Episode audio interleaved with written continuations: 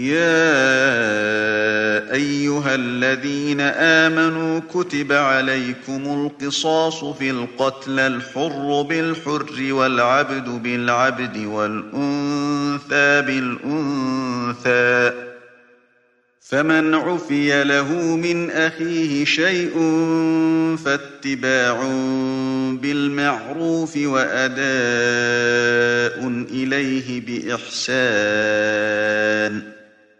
ذلك تخفيف من ربكم ورحمة